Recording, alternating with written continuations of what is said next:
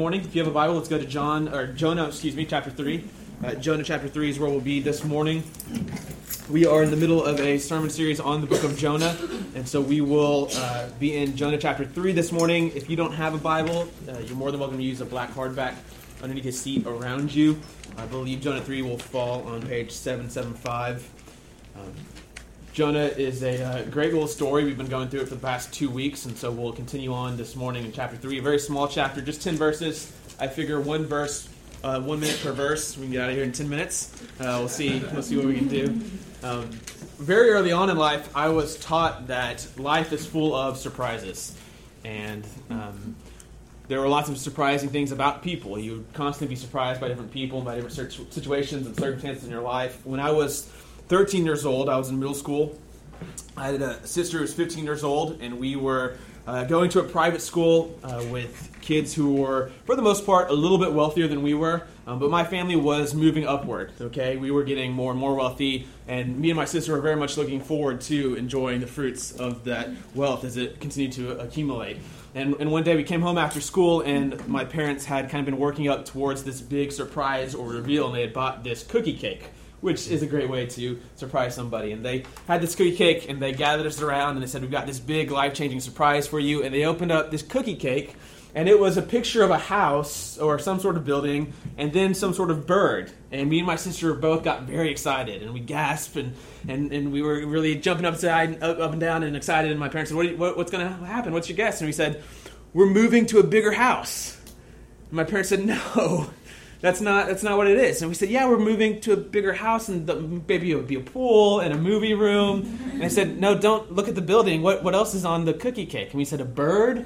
Is there a bird at the new house? We don't we don't understand. They said, no, it's a stork.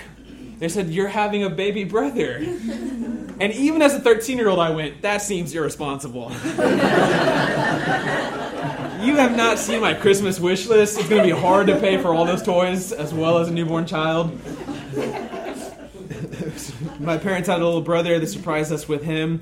When I was 13, my sister was 15. Our uh, toys went towards paying for a little one. Um, they uh, ended up adopting a few years later too, which was on them. That's premeditated. Okay, there's no excuse. That's not an accident. Um, so they had my little brother. Uh, it was a big surprise. Actually, me and my sister had actually called it. Um, I don't know if you remember the show Seventh Heaven. Uh, really popular back back in that time. Um, everything I learned about a pregnant woman, I learned from Seventh Heaven. so the basic premise of the show is about a pastor and his wife and family, and she'd gotten pregnant and was very cranky and emotional. And so, lesson learned as a little boy: uh, if a woman is cranky and emotional, they're pregnant. And so, for a few months, my mom had been a little cranky and emotional. I mean, my sister had like speculated, like, does this mean she's pregnant? Like, we see this on the show. Turns out we were right. Um, had the had the little brother. Uh, life's full of surprises. My parents were full of surprises. And what I've learned as I have grown in my Christian walk and, and, and kind of walked with Christ over the years is that God Himself is a God full of surprises.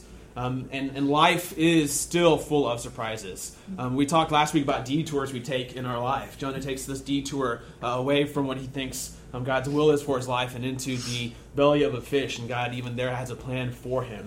Um, God is, as revealed in Jesus, a very surprising God.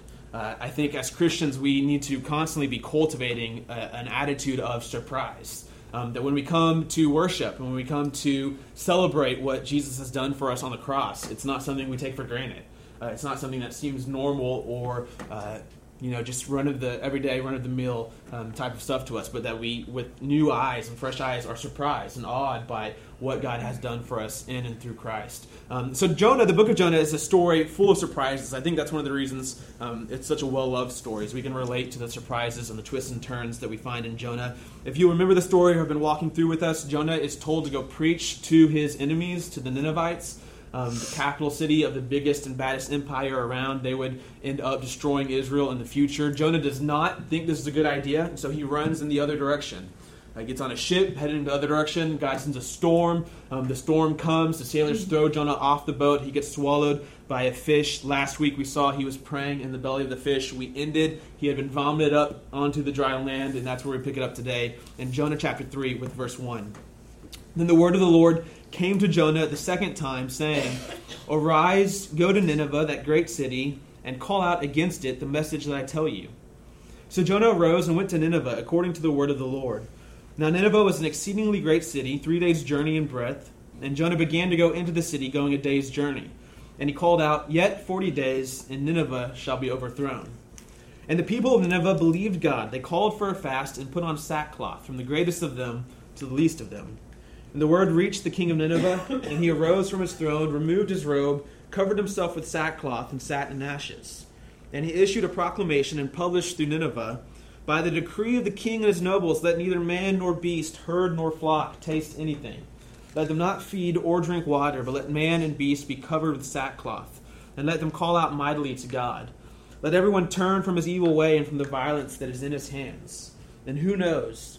God may turn and relent and turn from his fierce anger so that we may not perish. And when God saw what they did, how they turned from their evil way, God relented of the disaster that he said he would do to them, and he did not do it. Now, there are three, I think, big surprises in this chapter, three surprises in the story. And so I want to walk through them one at a time and see some of the lessons that they teach us about God and about our lives. Um, the three surprises are this one, I think it's surprising that God goes back to Jonah after his disobedience and after his situation on the ship, getting thrown off, getting into the belly of the fish. Um, so God's reaction to Jonah is surprising. The Ninevites' reaction to Jonah is equally surprising. Um, how they receive the message that he preaches in their city. And then lastly, the third surprise, God's reaction to the Ninevites, I think is surprising. And I think all three of these surprises have something that they can teach us. So, first, God's reaction to Jonah. You see here in the first couple verses, um, God comes to Jonah. The word of the Lord came to him and said, Arose, go to Nineveh, and call out against them. This is a repetition of the very first call that we got in Jonah chapter 1. Um, God comes to Jonah again with the same plan, despite the detour that he's taken, despite the disobedience that he has um, walked down. Uh, and God comes to him and says, You're still my man. We're still going this route. Um, now, this is very surprising. If I'm God at this point, I'm firing Jonah. Okay? There are a lot more qualified prophets out here. We've described Jonah as a kind of holy screw up, right? As, as kind of this joke of a prophet. Uh, Jonah does everything wrong, and yet God continues to come back to him. Um, despite his mistakes, despite the struggles that he's been in. Uh, if I'm God, I'm looking for other prophets. Even these sailors, right, from the, these Gentile sailors, they seem like better candidates to go to Nineveh and to go spread the gospel. But God comes back to Jonah and says, You're my man. Um, we see that God, throughout the scriptures, including here in Jonah, is a God of second and third and fourth and fifth chances. Um, he's a God who is continually sending his people on mission despite the detours that they've taken in their lives, despite the bumps um, that they've hit on the road as they have walked through life and followed after him. Um, you can think of the Apostle Peter who followed Jesus. Peter was a man who uh, had his fair share of bumps and trials and tribulations along the way. He would end up betraying Christ three times, and yet, even then, afterwards, Christ comes up to Peter and says, You are my man. You are the one who's going to go forward. I'm leaving the church in your hands. You're going to lead this thing into the future. Jesus, at one point, calls Peter the son of Jonah. And scholars have always wondered why he calls him this. Uh, is Jonah a shorthand for John, which perhaps was Peter's father's name? Why is the son of Jonah? Um, it's likely that Jesus playing here with Jonah, the character. Peter's a lot like Jonah. Uh, Peter is a disobedient uh, man who yet is continually called by Jesus by God. Um, Peter, as well like Jonah, has to struggle with this inclusive vision of God's love. Um, so if you remember, Peter gets a vision that the Gentiles can receive salvation along with the Jews, and he has to struggle with what that means. Jonah here is struggling with what it means for the Ninevites to receive God's grace. Um, so in a lot of ways, Peter and Jonah are um, similar. The scriptures are full of examples of God using um, people who have failed and people who have gone through tough times and struggles and temptations um, and half hearted obedience. If you look here in the, the story in chapter 3, so Jonah has been disobeying up until this point. For the first time in the story, Jonah starts to obey, and his will starts to align with God's will. So he goes to Nineveh, he starts preaching. But even then, if you look closely, it appears to be at best like a half hearted obedience. Um, so, one of the interesting things about this story is we're not told exactly what God told Jonah to say. Um, we're not given that information. So, so we know God told him to go preach this message, but we're not given the exact words that God gave Jonah to preach. So when Jonah goes and preaches in Nineveh, we are unaware whether he's actually saying what he was supposed to say or not. And you might be excused for thinking perhaps Jonah's not saying what he's supposed to say. Let's look at the message Jonah preaches here. It's the worst sermon ever delivered. Jonah sets the bar very low for preachers everywhere. Jonah comes into the city. Remember, he's a foreigner. Uh, this small little Hebrew tribe uh, comes into this great city, the, the, great city on earth at the time, and he calls out in, in just a few words Yet 40 days, and Nineveh shall be overthrown. There's no mention of God. There's no mention of which God. There's no mention of why they're being overthrown. There's no mention of a chance for them to be saved or a chance for them to. This is just the, the message that Jonah gives him. Um, Jonah walks around. You can imagine it as kind of half hearted obedience. Jonah is like, fine, I'll go and I'll do it, and walking around the city kind of mumbling to himself 40 days and it'll be over. Don't, don't listen to me, it's not a big deal. 40 days and it'll be over.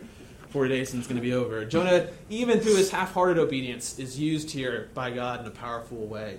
Um, even through his um, bumps and detours in the road, we, we talked last week how um, even in all of our circumstances, the ones that seem rough to us, God is working to shape in us Christ likeness. And God is actually using us even in sometimes our disobedience and even in sometimes our bumps in the road.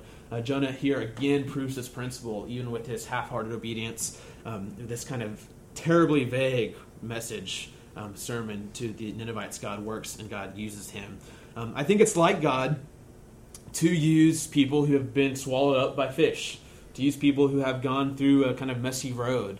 Uh, it's through the scriptures, it's through church history. Um, and really, it makes sense, right? Most of us live in a kind of false narrative where the world is pretty much a safe and good place and good things happen to good people, and bad things happen to bad people. And as long as we're good and responsible, upper class Americans, things will turn out mostly good for us. And what has to happen is God has to somehow break that vision inside of us, and, and in so doing, create empathy in us for other people, for people who are hurting, for injustice that are happening around the world. And often He does that by allowing us to go through those things.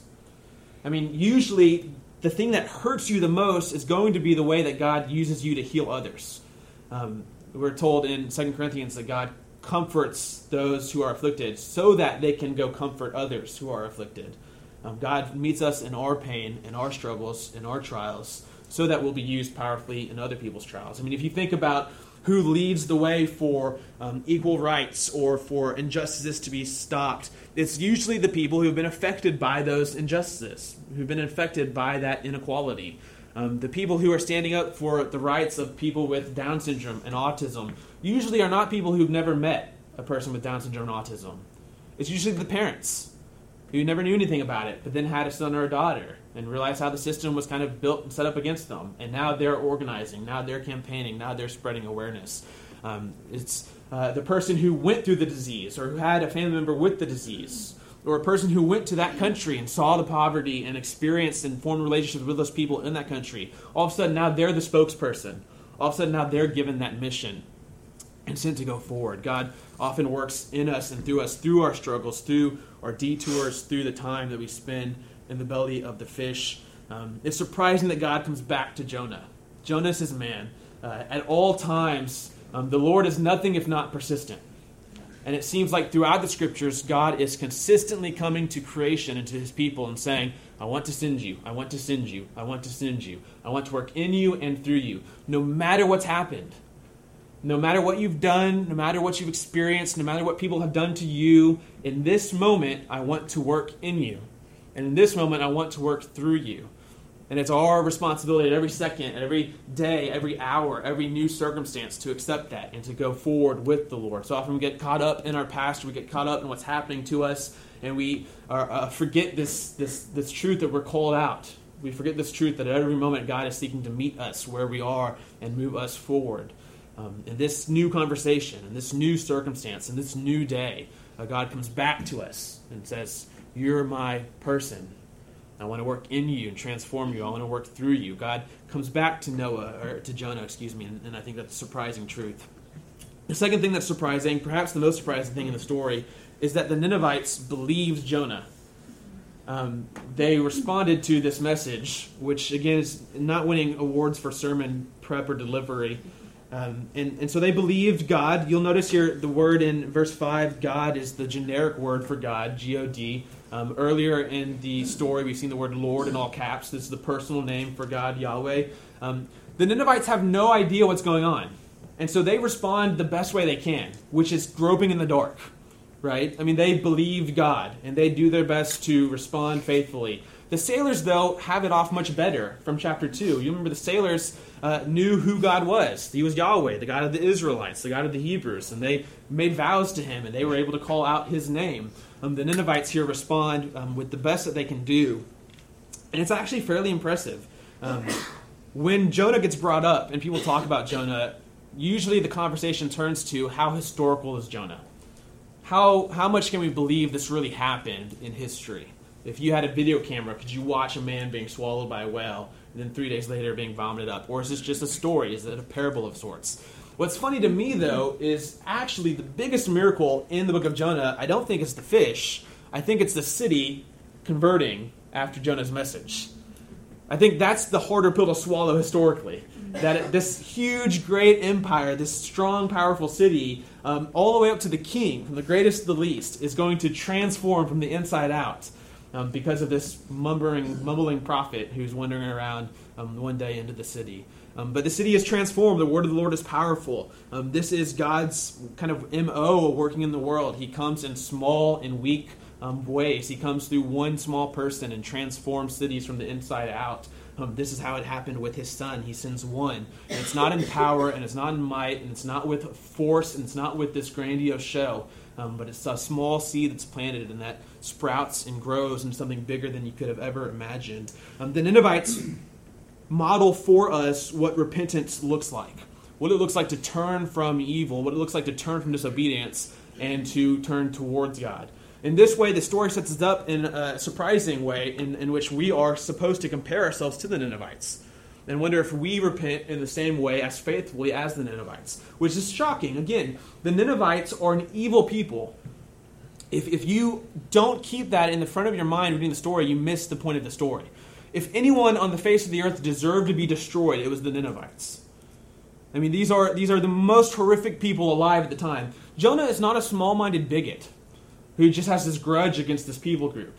Um, this is truly the enemy of God and God's people. Yet God is extending grace to them and seeking to save them and redeem them, and they repent for us. It'd be like if I told you a story um, where you and I, as American Christians, were the butt of the joke, and ISIS was the example to follow. Um, we would be shocked and kind of offended and kind of confused. They're the enemy. They're everything that's wrong with the world. But yet, in this scenario, they're the ones modeling faithfulness for us. It's the Ninevites here who repent. They turn from their wicked ways. They examine their hearts and they examine their minds. They realize there's violence on their hands. And then they outwardly follow through in this display of need for God and this display of um, forgiveness and the display of, of, of, showing God that they are dependent on Him. And so they are covering themselves in sackcloths. They are fasting. Fasting is prayer for the belly. Uh, it's a way of communicating with your guts um, that you are empty and that you need the Lord to come and to rescue you. Um, the king himself publishes this um, decree throughout the land. Um, we have actually unprecedented repentance here, um, which is that the animals themselves are called in to join in the act of repentance. Even the cows are mooing out their need for God here. Um, this is unprecedented. Israel itself never reaches a level of repentance like this. Um, God's chosen people never step up to the plate quite in the way the Ninevites do in this story. It's surprising and it's shocking. And in this season of Lent that we're walking through before we celebrate Easter, it's this time that Christians have set up intentionally for us to practice the art of repentance, to look through our own lives, look at our own hearts, and wonder what evil is on our hands, what violence is in our minds, what what habitual sins are we harboring? What mistakes have we made? What do we need to bring to Christ in confession? How might we fast? How might we repent? How might we um, come back to the Lord? We're shown through the Ninevites that repentance is the path to life. Um, if, if you want to find life, if you want to find joy, if you want to find peace, the path there, the stepping stones to get to that location is repentance. Um, we often think of you know, wanting to make the world a better place and, and wanting to change the world. And, and the, the kind of temptation of our time is to think that that's going to happen through political legislation. If we get the right person in office, then things will trickle down and change the way it's supposed to change. I think the scriptures, though, are going to say at all points that's not the way that God works. Um, you don't. God doesn't work through coercion and through legislation. He works through conversion. Uh, and, and, repentance. The way that things change is through repentance. The city of Nineveh changes because they repent, they turn back to the Lord. In our own lives, this is how it works. This is actually just a corollary of a point we made last week. If you remember last week, we said that sin is often its own punishment, um, that sin inherently is self destructive. Um, God doesn't have to usually punish us arbitrarily for sin. Sin, by its nature, brings death.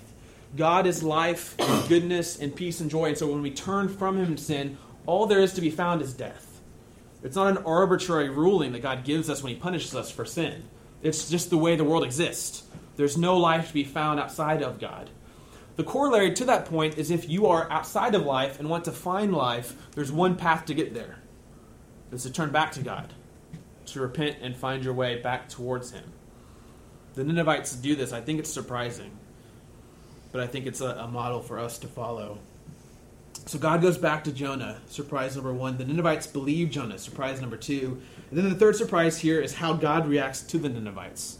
Again, keeping in mind the kind of people the Ninevites were, God reacts by, um, we're told, relenting of his plans to destroy them.